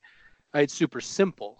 And he said, "Well, well, what do you mean?" I said, well, "You need to run uh, you need to run 100 miles a week every week without an injury for a decade and he looked at me and he was like oh no but like how do i do it quick? And i was like I, there's not a quick way to do it. Like you have to earn the fitness you have to earn the durability and and being able to run 100 miles a week without an injury requires a huge amount of um, of checking in with your system and being honest when something starts to bother you, something starts to hurt, um, having the confidence to back off, and slowly, slowly, slowly building that up over, um, over no, no, yeah. It, it takes at least a year, at least a year, to be able to run 100 miles in a week, at least a year,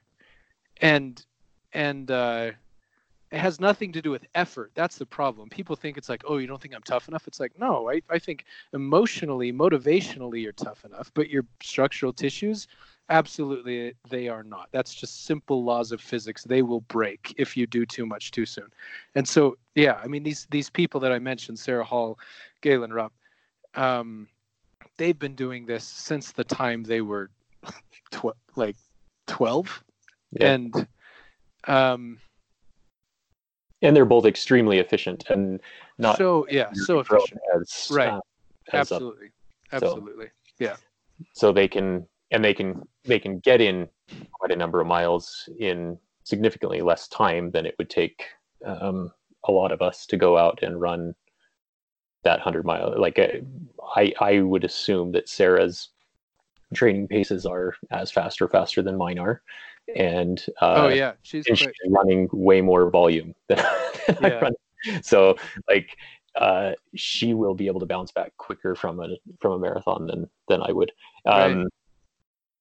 So um, we we do want to talk to you about a few other things, um, and I and I, I think we're just going to have to have you back on to discuss some of this other stuff. But uh, you do get asked quite a bit about nutrition, and you did talk a little bit about weight, and you mentioned Matt Fitzgerald and another one of his books that is very popular but somewhat controversial, uh, especially in light of some of the stuff going on currently in women's sport. Uh, is called Racing Weight. Um, right. so we don't have to get into all of that but um but i know that just just following you on instagram seeing that the most commonly asked question of you is what your diet is and what what you eat from like on a daily basis and um, if you adhere to a particular diet um, and if so Right. yeah.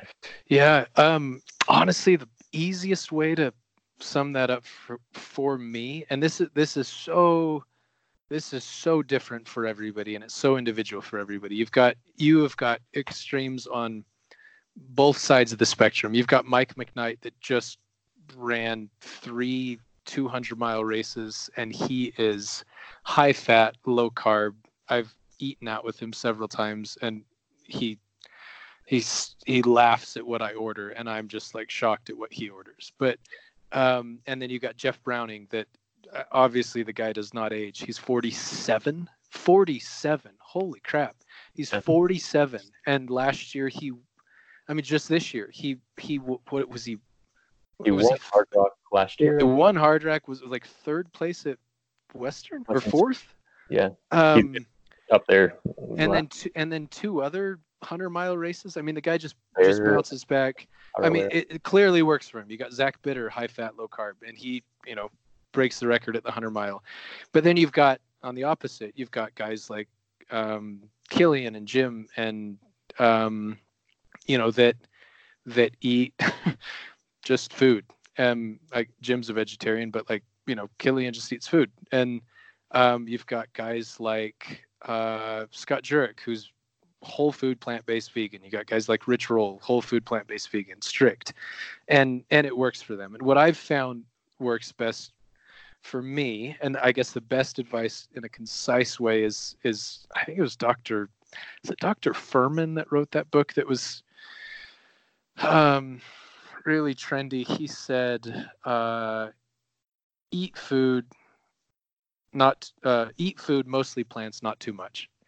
And um and that not too much thing is is tricky it's controversial um because people hear that and they think oh so i'm supposed to be hungry all the time? And and in my in my experience um the more um the more food i eat the more energy i have.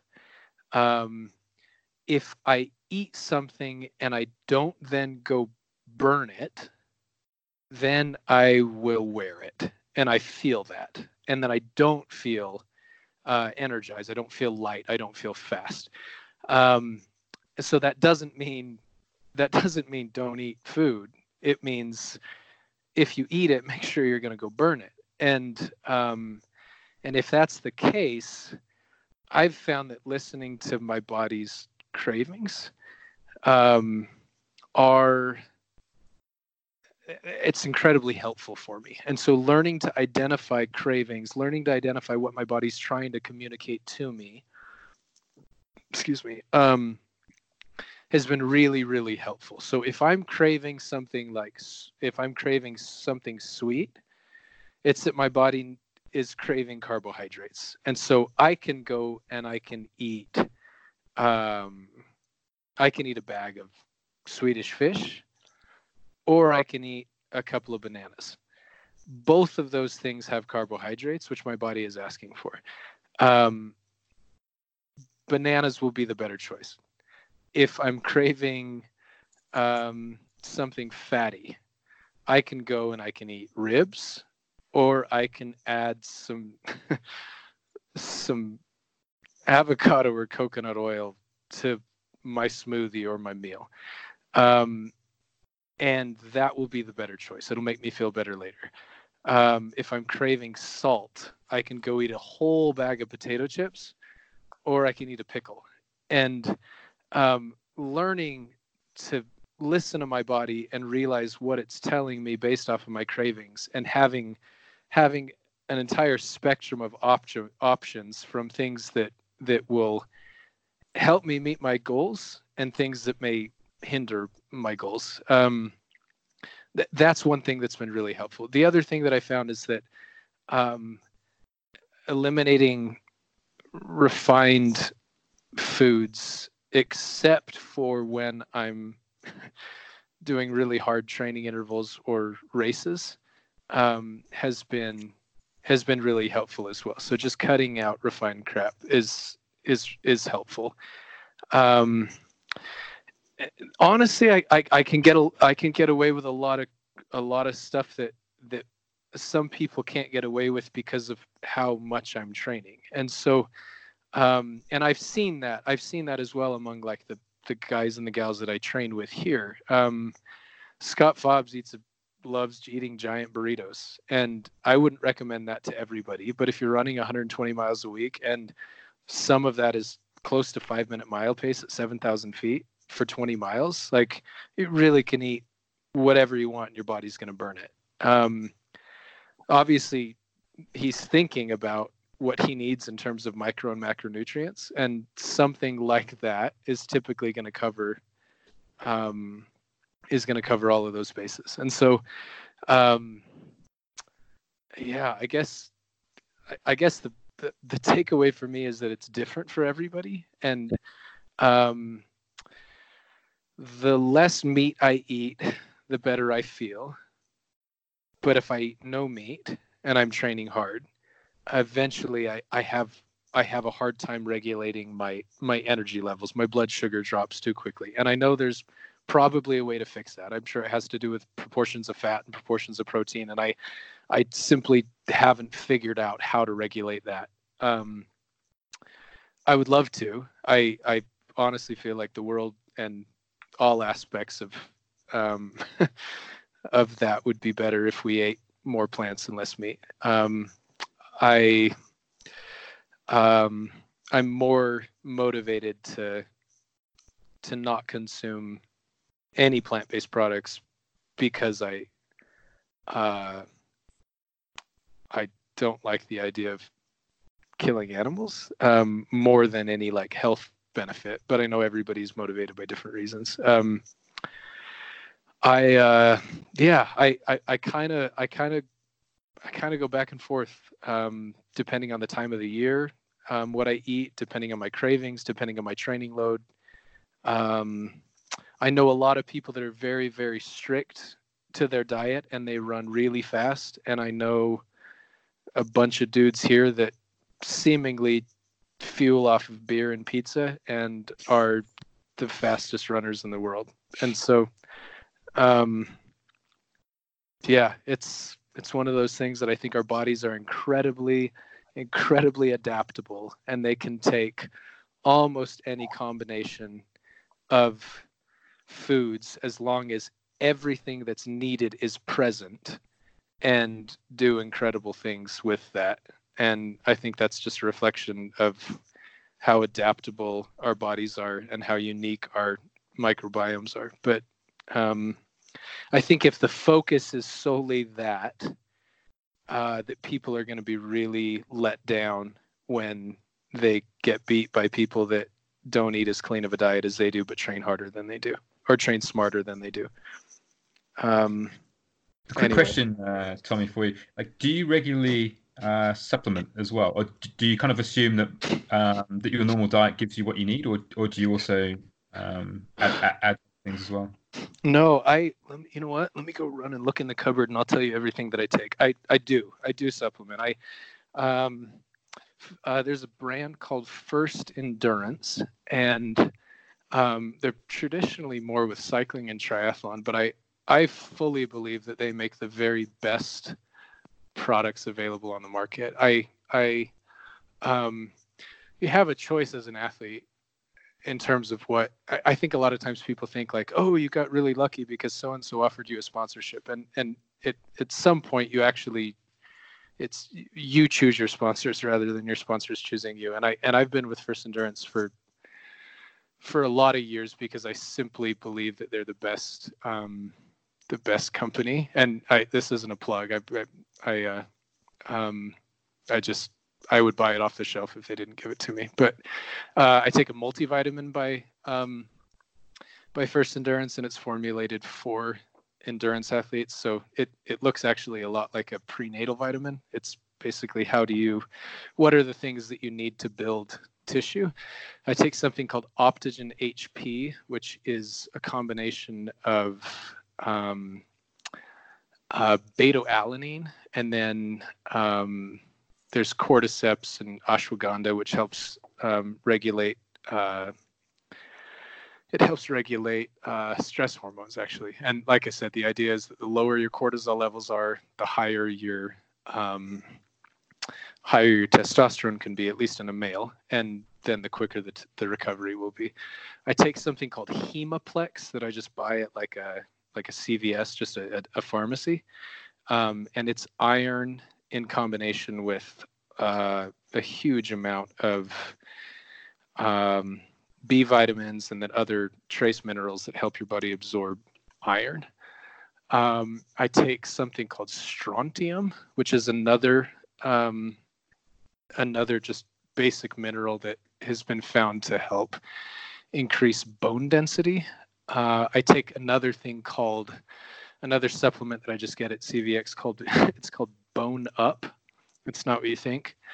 Um, it's not that kind of podcast. unfortunately, it's less exciting than that, but it's um, it's formulated to help um, uh, develop bones. And honestly, both of these things, strontium and then this this combination of bone up, and then the hemaplex also, are things that I've that I've recommended to patients. I, I worked um, for a couple of years in a neurological rehab facility, and most of that demographic was um, geriatric, and most of them were uh, suffering from either Parkinson's disease or um, osteopenia or osteoporosis. And so these are these are products that are aimed at most of the time postmenopausal women who are trying to keep their bone density strong. And so if you know if if there are raw materials that that um, are needed to keep bone density optimal um, among that demographic, then it's obviously important for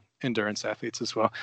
Um, and then the other thing that I do is I take um, there is a recovery shake that Ultragen makes. I, am sorry, that, that First Endurance First Endurance makes. It's called Ultragen, and um, that's been a game changer for me. So, wake up in the morning, I get.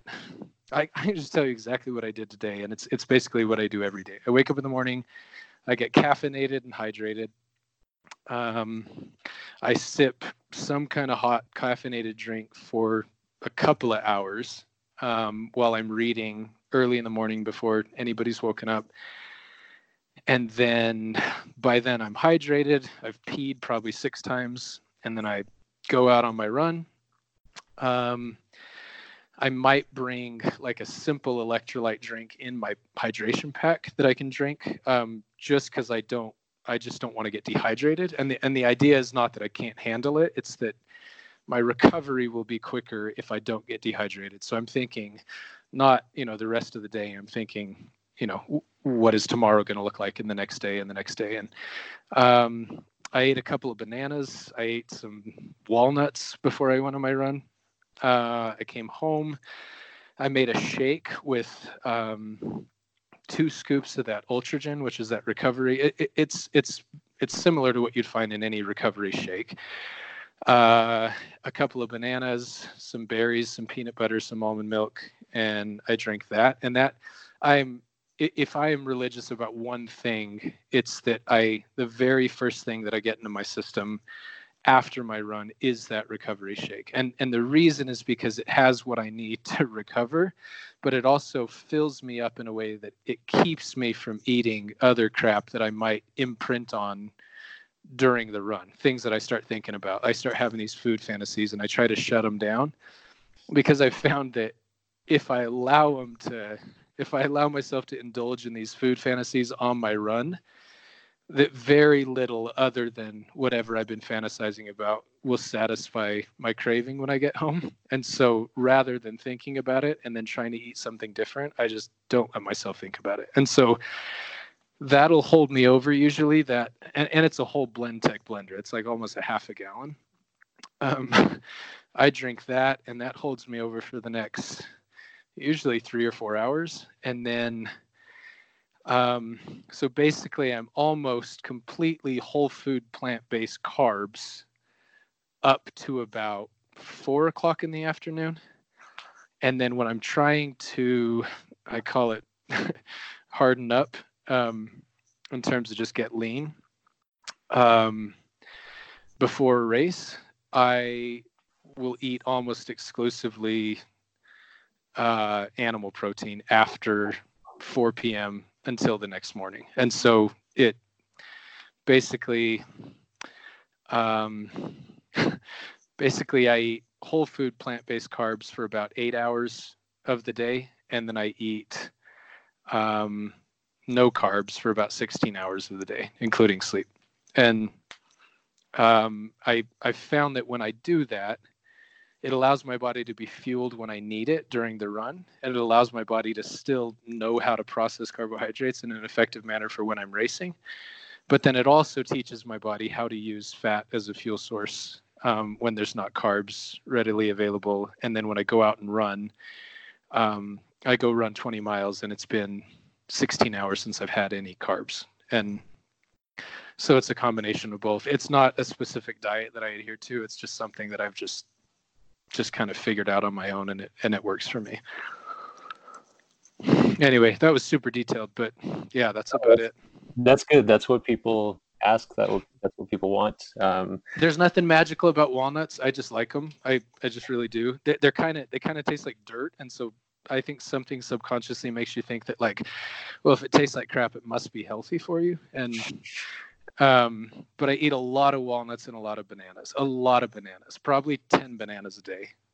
And um, yeah, a lot of nuts and a lot of peanut butter, a lot of fruit, uh, lots of rice and beans. I, I haven't been eating too much right now because I um, I hold on to that a little bit too much and I'm trying to get trying to get lean. But um, that's man, that's so controversial. It's it's tricky. It's really really hard to discuss that because that that equation that I threw out, um, that fitness is is the amount of energy that you can generate over a given period of time divided by watts, and the and typically um, kilograms or weight, right? Is I'm that... sorry. Yeah, I'm sorry. Yeah, divided by kilograms. So watts divided by kilograms is equals fitness, and it's typically easier to lose weight than it is to gain fitness. And so, um, in the last couple of weeks before a race, and so um, that's messy though. I, that, that's a one-dimensional equation when in reality there are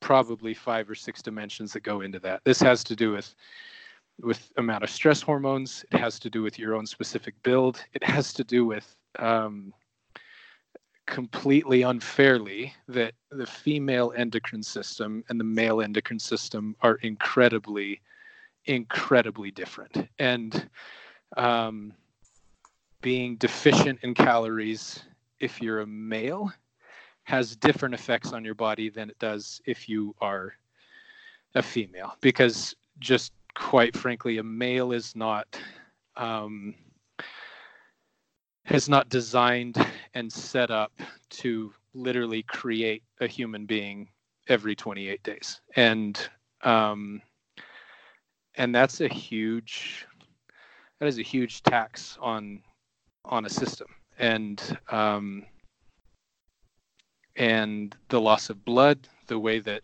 testosterone and estrogen come into play in terms of um, bone health and bone density and energy levels and um, all of those things. And at the same time, though, it's it's something that um, I, I try not to let my mind become too consumed by it because I there have been times where it has, and I um, it's not popular for males to talk about um, body dysmorphia and um, and um, disordered eating, but it's it's real. I mean, it's it's definitely something that I've I've wrestled with for I don't know two decades, and um, sometimes it's it's heavier than other times. Um, I well, you know, um, in college there was a whether we thought about it or not. I, I, think that because we grew up around the wrestlers, we didn't see this as dis, as disordered eating. We saw it as just like this is what you do to get in shape. But um, in college, you know, we're a sanctioned university and we're sponsored by Meadow Gold, which makes chocolate milk. And there were all these research articles that came out about, hey, uh, you know, if you drink chocolate milk right after your run, it's you know, it'll it'll help with recovery. Which I, I don't I don't argue with that if you're not lactose intolerant. Um, miserable. Uh, right, because you're lactose intolerant. But but, oh, but um, as a poor college student, it's like okay, we've got all this free chocolate milk, and we've just spent three hours running through this tropical forest, and this this tastes really good, but it was a ritual. We would go into the locker room we would down three pints of chocolate milk. We'd walk into the showers, we'd turn the shower on, and we'd all throw it up. And hmm. it was just that was the daily ritual. And nobody even thought like twice about it. It was like it was binging and purging and and it was just well that's just what you do because you don't want to actually digest that stuff i mean that's that was the mindset but it's like um and so it's messy. I mean, it, it really is. I mean, it's it's it's unhealthy. It's um, it's something that I that I try to figure out a way to. Um, I, I wrestle with it. I struggle with it, and um, it's it's not so much based off of trying to look a specific way. Um, well, no, that's not true it's not it's it's not trying to look the way that I think um, a normal male would want to look.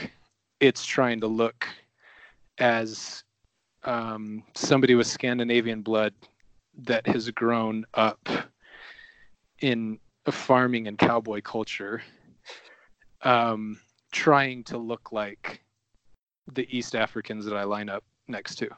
Yeah. It's trying to look like Christian Bale when he's the machinist. Um, which everybody would argue is not healthy. It doesn't look good. Um, it's not sustainable. Um, but there is a huge amount of pressure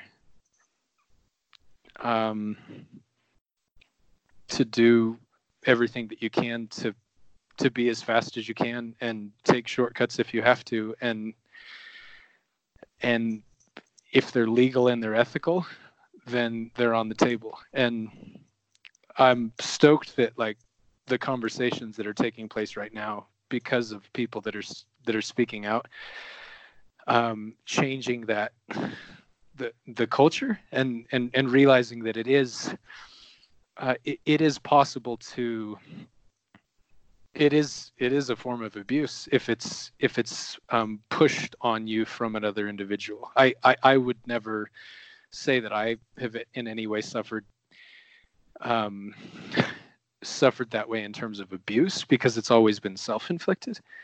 Um, it's always been based off of that that same concept that we talked about in the very beginning, where it's the fear of not reaching my potential. It's like okay, well, you've had this success, but what could you be if maybe if maybe you trimmed you know a couple more pounds off it, it, it's things that you find in books where you know you have these professional cyclists that are doing these tell-alls and they talk about how they're doped to the gills on everything you know the post the, the us postal team tyler hamilton wrote a book and he talked about how you know they were taking all different cocktails of these drugs but he says at the end of the day if he could decrease his weight by two pounds he would take that any day over increasing his hematic his hematocrit, which is you know proportion of red blood cells, which generates power through oxygen. He would choose to decrease his weight by two pounds any day over increasing his his hematocrit by two by two points. And it's just like the crappy part is that um it's physics. It's just simply physics. But what you're not told in those simple physics equations, that simple one dimensional physics equation, it are the other five dimensions that come into play um, longevity, mental health, um, durability, um, bone density, confidence, and then just the other issues that um, you can then struggle with for the rest of your life. Um, and for males, that's different than for females, but it's it's uh, none of it's sustainable and none of it's something that you would wish on on anybody. And so it's just balance, man, moderation. Just trying to find trying to find a way to um,